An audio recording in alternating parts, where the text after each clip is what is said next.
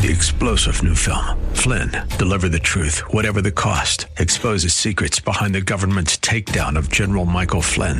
Flynn knew what the intel world had been up to. He ordered the first audit of the use of contractors. This set off alarm bells. He told the truth. He was the most dangerous person for Donald Trump to hire. They had to get rid of Flynn. Flynn, deliver the truth, whatever the cost. Available now. Watch it today. Go to salemnow.com. Salemnow.com. Changing talk radio. Worldwide at WAVA.com. You're listening to 105.1 FM. WAVA. The following program is sponsored by Church of the Redeemer in Gaithersburg, Maryland. Welcome to Practical Living with Dale O'Shields, Senior Pastor of Church of the Redeemer in Maryland. We pray that through this message, you will learn how to apply God's Word and truth to your life.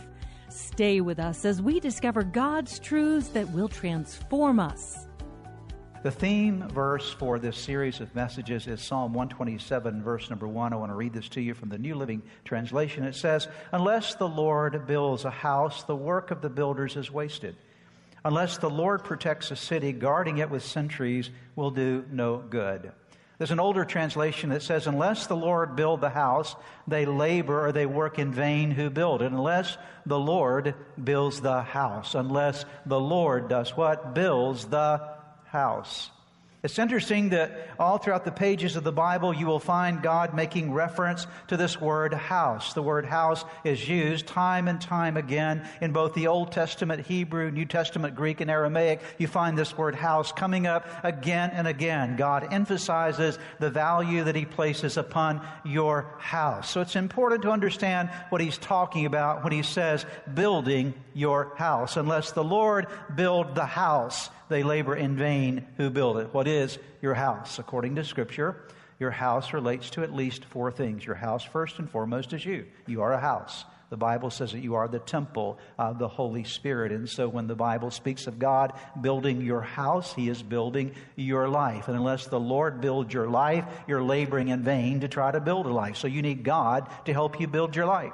And then your house refers to your family. It refers to that intimate, those intimate relationships that you have in life. And so it's the family that God places you in. The family that you have it's a natural family. Your family of believers. Unless the Lord builds the house, your family, they labor in vain that build. A lot of people are trying to build a family without God. If you try to build a family without God, you're missing a critical element. You can't build it. It will be in vain. And then the third element of the word house, how it's used used in the Bible is it refers to your work, the work that you do, the work of your hands your profession, your occupation, whatever it, that you, whatever it is that you give your attention to on a regular basis for making a living with your life. So that refers to your house, unless the Lord build a house. You, your life, your family, your work, and then it refers to your service for God. That's what you do in the house of God, how you serve God. So all four of these categories have to do with God building your house. And God wants to do a miracle in those four areas, or miracles in those four areas of your life. He wants to do miracles in you. He wants to do miracles in your family. He wants to do miracles in the work that you perform with your life. He wants to do miracles in and through the service that you render to God. God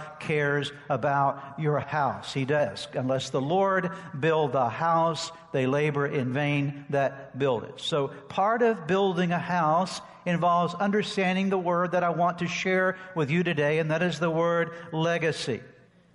There's something that the Bible refers to as generational impact. It's called legacy. Your heritage is what you're handed, your legacy is what you build. Everybody is handed a heritage, everybody builds a legacy. Those are two different things.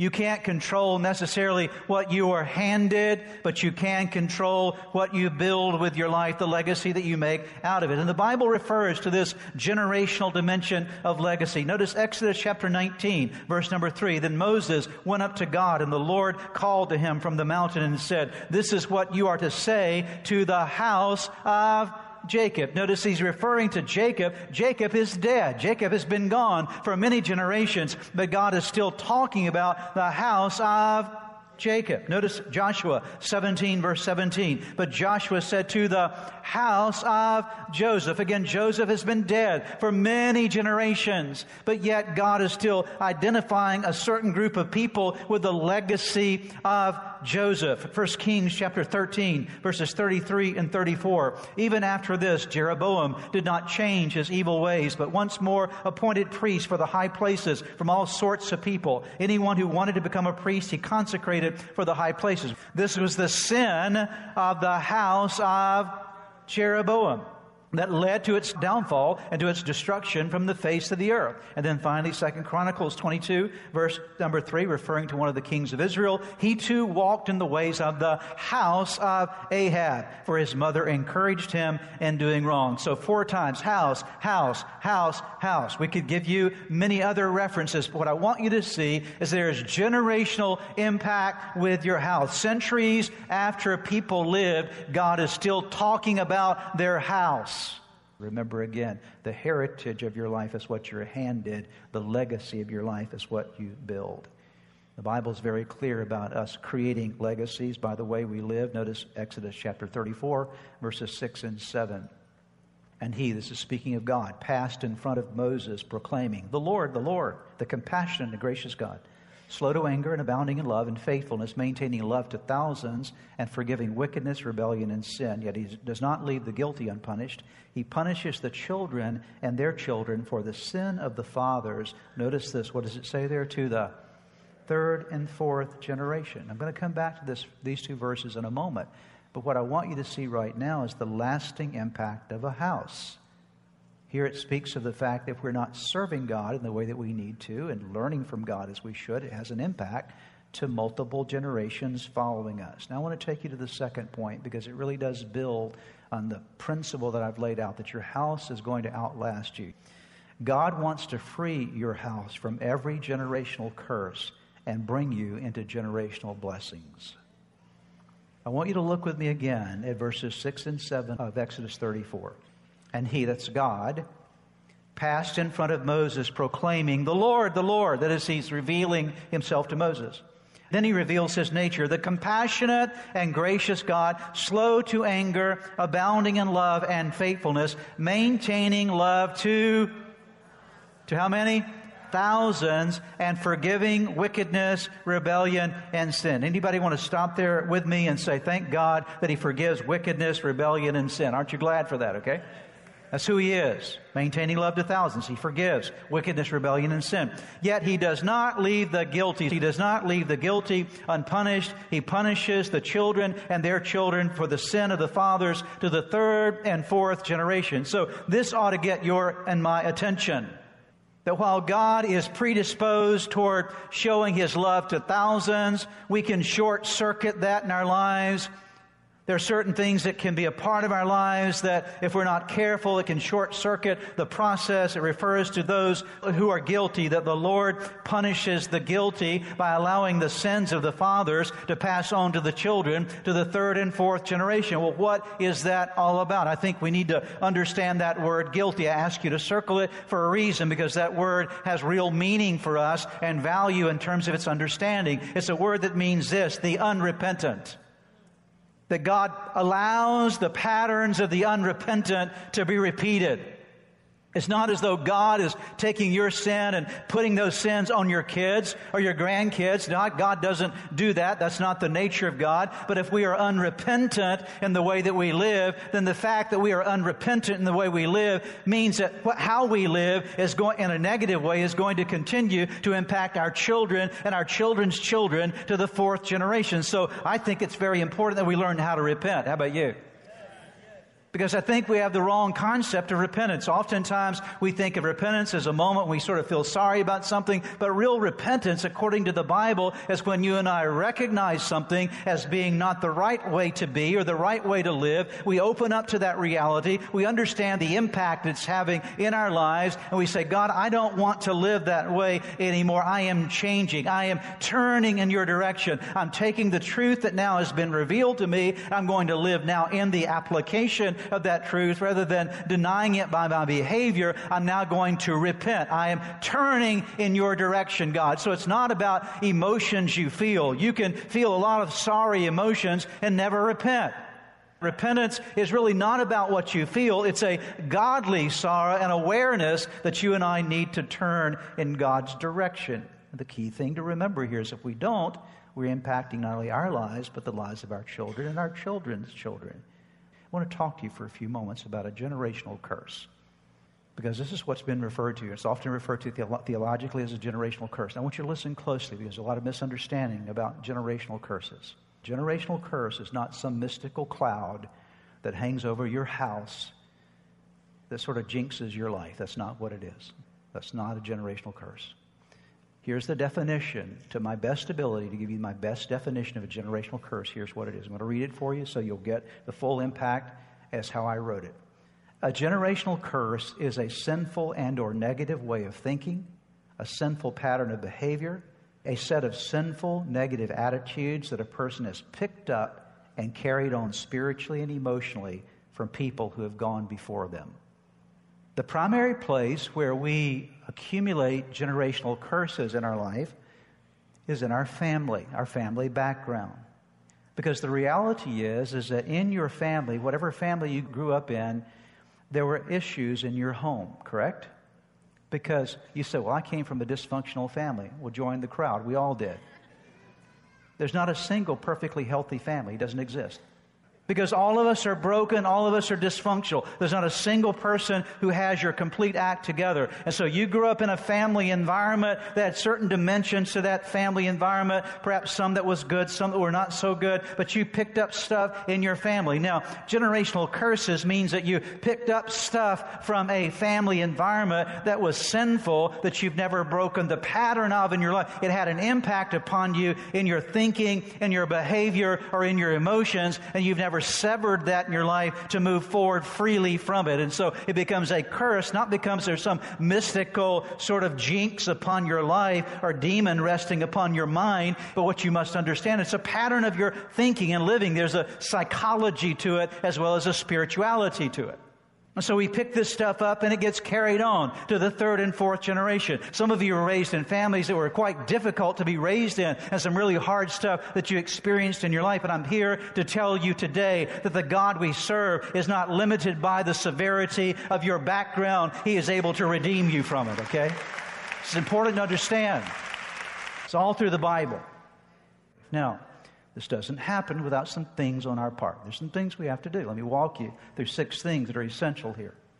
The first thing you have to do is you have to recognize them. You can't deal with something you don't recognize. And I'm telling you, I'm still recognizing stuff in my life. How about you, okay? Number two, you have to own it. This is important, owning it. Don't blame something or someone else for it. You can't do anything about what happened to you. You can do something about your future. You can't change your past. You can change your future. You can't change what was handed to you, but you can change what you do with what was handed to you. And so ownership says it's not a matter of denying what happened to you. It's a matter of saying, okay, I'm going to own the responsibility of doing something about this. I will be the turnaround generation whatever was handed to me, I will be the turnaround generation. That somewhere in you, say, I'm going to own this. I will be the turnaround generation. The next thing that's necessary is you and I have to repent. Everybody say that word. Repent, okay? Repentance is not about what somebody else did. Repentance is about you, okay? It's about where you are in your life. And so you repent of these things. Why? Because there are patterns that need to be broken in you, okay? And the best way to sever the grip of the adversary in your life is by repenting. The devil will not stay around a repentant person. Then, number four, release people who've contributed to the situation. Not release them, let go of them. This is so important, and it's perhaps the hardest thing you'll do in the process. Because when you're feeling the pain of a heritage that was handed to you, and you're living a life that is somehow bound by things that happened to you, you want to be free, but you feel bound to those things the tendency to blame and to be bitter is there. And bitterness is a very subtle thing. Let me tell you this. Sometimes you don't even know when you're bitter. Okay? Bitterness is extremely, the Bible says the devil can show up as an angel of light in your life, okay? And sometimes we don't even realize how bitter we are about stuff in our soul until we begin to let it be examined under the light of God's love and grace and mercy and truth. And we begin to realize, wow, you know what? I'm holding on to something that I really need to let go of. Let me tell you why this is important. Because as long as you're bitter toward the people that left you with the heritage that you have received and you're angry at them, until you free them, you won't be free. Okay? That's just the way it works. Until you, until you free them, you're never going to be free because your focus is on them, okay? And you can't move on to growth as long as you're, anytime your focus is on somebody else and what they've done to you, you're, you're stuck right there. You'll remain stuck as long as you live in that place. And forgiveness is the best thing you will ever do. Why? Because forgiveness frees you, and forgiveness also frees God, if you will, to work in other people's lives because oftentimes we're actually in the way of God. We're trying to execute judgment on someone that God says, I never called you to be the judge. Vengeance is mine, saith the Lord. Okay? The next thing that is essential in the process, if you want, how many of you want to break generational curses in your life? Do you? Okay? You've got to apply the power of Jesus' shed blood. You apply the power of Jesus' shed blood over everything that you've picked up from your past that is negative, that is wrong, that is a, that is a heritage that you no longer want to be your legacy. You declare that there is power, power, wonder working power in the precious blood of Jesus. I'm here today to declare to you and remind you of something that many of you already know. There is great power in the blood of Jesus. The enemy cannot stay around the applied and pled blood of Jesus Christ. The enemy flees at the pleading of the blood of Jesus. My house is under the covering of Jesus' blood. You proclaim the power of the blood of the Lamb. You read the story in the book of, in the book of Exodus, you'll find that those that were under the covering of the blood were not touched that night when the death angel came through. There's power in the blood. The last thing I'll mention here in this section, we'll move to our last point. You need to become a committed disciple of Jesus Christ. What that means is you better be on the grow because if you're not on the grow, you're going to have trouble. You're going to continue to have trouble in your life. See, Christian growth is your pathway to freedom. See, we try to make up all these things that make us free, but I'll tell you something the pathway to freedom is Christian growth. Jesus said it in John chapter 8, verses 31 and 32. Then Jesus said to those Jews who believed him, If you abide in my word, if you continue in my word, you are my disciples, you're my students indeed. And you shall know the truth. And what will the truth do for you?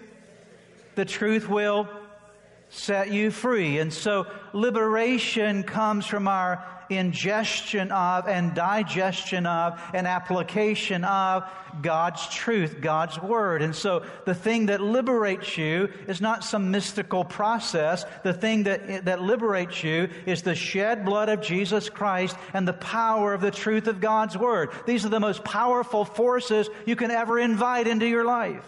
And you know the truth, and the truth sets you free. So get truth into your heart and your mind continually. So your heritage is what you're handed, your legacy is what you become with your life. And God says, What I want you to do is I want you to exchange the generational curses and realize now you can begin to walk in generational blessings. Last point together.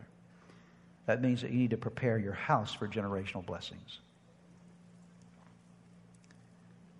Just like that you can inherit generational curses, you can inherit generational blessings.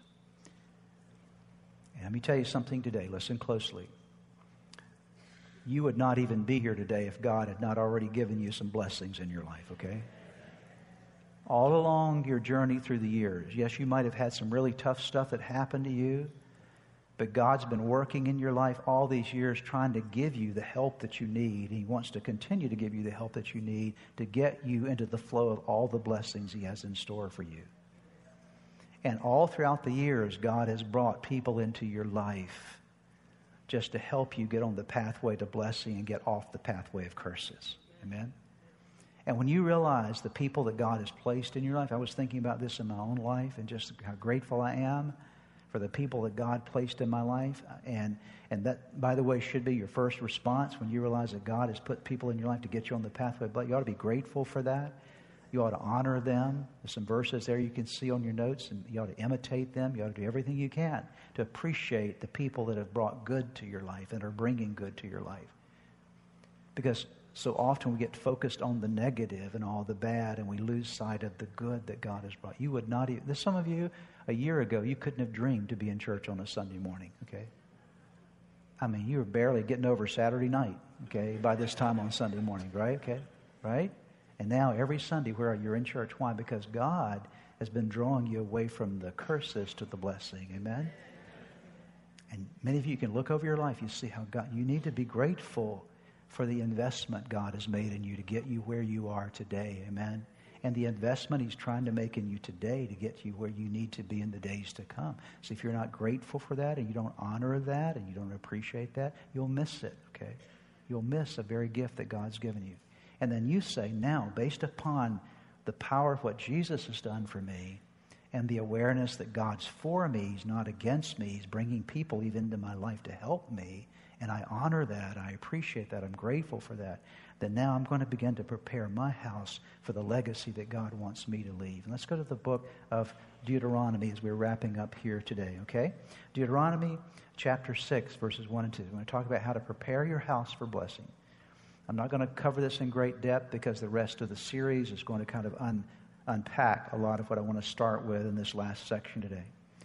These are the commands, decrees, and laws the Lord your God directed me to teach you to observe in the land that you're crossing the Jordan to possess, so that you, your children, and their children after them may do what?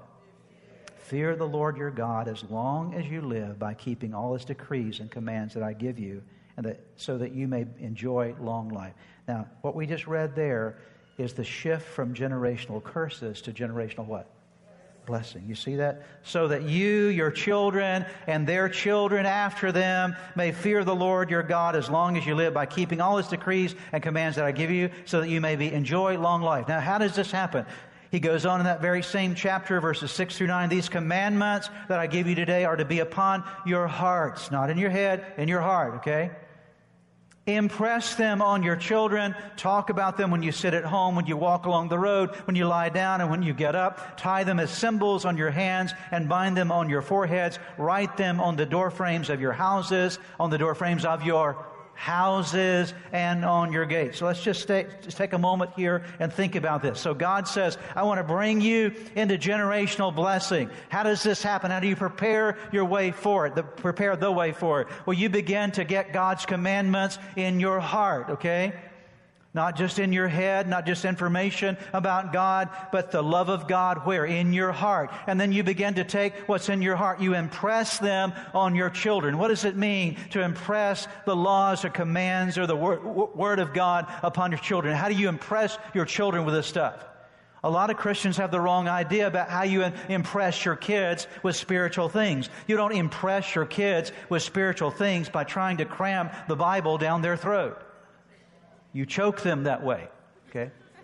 You don't impress your kids with spiritual things by slapping them beside the head with commandments from Scripture. Now, should you teach them the Bible? Absolutely. But you, the greater thing to realize here, you should, yes, teach. The Bible says talk about them when you're a house. Share them along the way. Let it be a part of your family communication that you're in love with God. You're in love with God's Word. You ought to read the Bible to your kids. We did that with our kids growing up every night. We had devotions. We shared time together. We prayed together. All that stuff is valuable. But the most important important thing to do here is to impress them on your children. What does it mean to impress them on your children? What does it mean when you impress somebody? It means there's something about them that captures your attention and says, I want to be like that.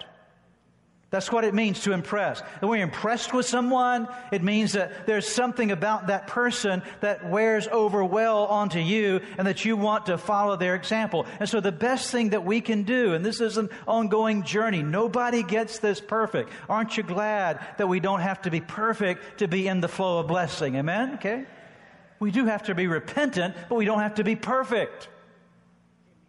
So there's a difference between being repentant and being perfect. And so I'm not talking about being perfect, but I'm talking about being aware of the fact that there's an impression that we give to our ch- children by the way that we live our lives so they can see the life of God at work in us. And that means that when we do make mistakes along the way, that we are able to acknowledge those mistakes along the way and to turn the corner and to get things back to where they need to be so that they see the gospel working in our lives in real flesh and blood, imperfect people, but people who nevertheless love God. And again, we prepare our pathway for the flow of generational blessing. Perhaps as you have been listening to today's broadcast, you felt a stirring in your heart, something that reminded you that you need to get something right in your life with God. The first way to start in that journey with God is to open your heart to Jesus Christ, to make Him the Lord of your life, to turn over all your life to Him. And that begins with a very simple prayer. I want to lead you in that prayer right now, and it's a prayer that you can pray right where you are. Say these words Jesus, I invite you into my life today to forgive me of all my sins.